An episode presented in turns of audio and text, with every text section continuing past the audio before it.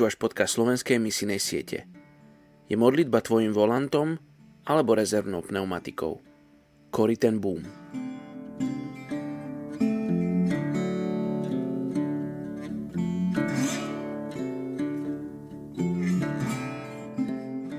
Izajáš 1. kapitola 18. verš Poďte, vyjasníme si to, hovorí hospodin. Keby boli vaše hriechy ako šarlát, zbelejú sťa sneh a keby boli červené ako purpur, budú ako vlna. Dnes sa budeme spoločne modliť za etnickú skupinu imazigenskí berberi v Maroku. Centrálny šilha, známejší ako berberi, žijú predovšetkým v krásnom zalesnenom pohorí Vysoký Atlas v strednom Maroku. Obývajú aj pohorie Stredný Atlas pozdĺž hranice Alžírska. Všetci centrálni šilha hovoria tamaziktom, mnohí však hovoria aj po arabsky. V Maroku ich žije okolo 2 milióny 830 tisíc. Ľudia z tejto etnickej skupiny sú polokočovní pastieri, ktorí chovajú predovšetkým ovce a kozy. Mulice a somáre používajú na prepravu.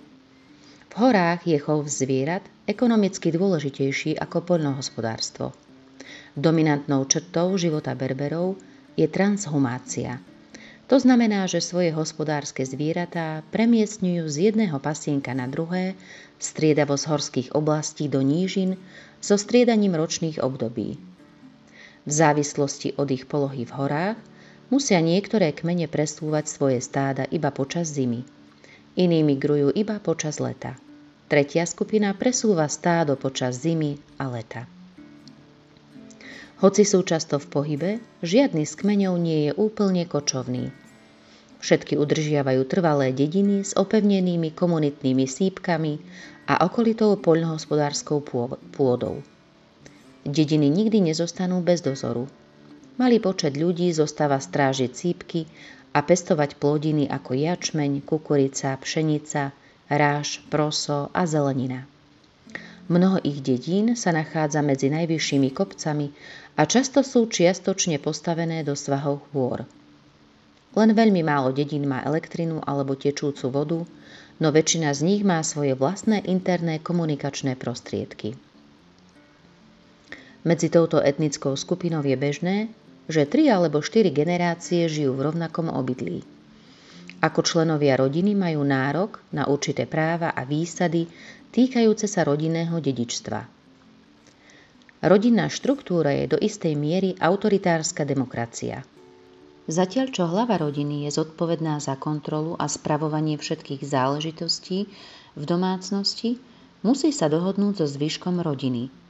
Vylúčenie z rodiny sa považuje za najvyšší trest. V 8. storočí prinútili nájazdní Araby Berberov prijať islám. Predtým boli mnohí z nich kresťania, ale teraz sú prakticky skoro všetci moslimovia.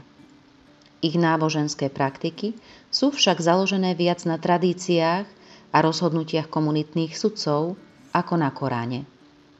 Ich spoločnosti sú organizované okolo dvoch hlavných systémov – islamu a kmeňa.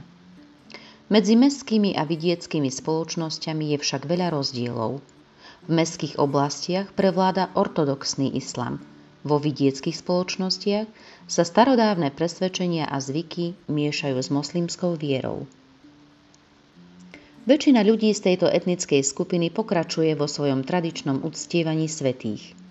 Jedna skupina duchovných vodcov, nazývaných marabuty, je považovaná za živých svetých. Verí sa, že majú liečiteľské schopnosti a nadprirodzené sily – Každá z dedín uctieva jedného alebo viacerých z týchto svetých. Napriek tomu, že pre marockých moslimov je nezákonné konvertovať na kresťanstvo, je dnes v Maroku množstvo kresťanov z tejto etnickej skupiny. V Maroku je kázanie Evanielia obmedzené a je potrebných veľa modlitieb, aby sme videli, ako sa zostávajúca populácia moslimov vracia k živému Bohu svojich predkov. Oče, ja ti ďakujem za Berberov v Maroku. A ďakujem ti, Pane, že história nám ukazuje, že v tejto oblasti e, kedy si dávno boli kresťania.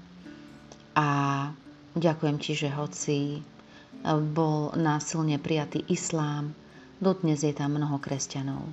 Ďakujem ti, že tam už bolo zdieľané evanílium a že mnohí ho prijali.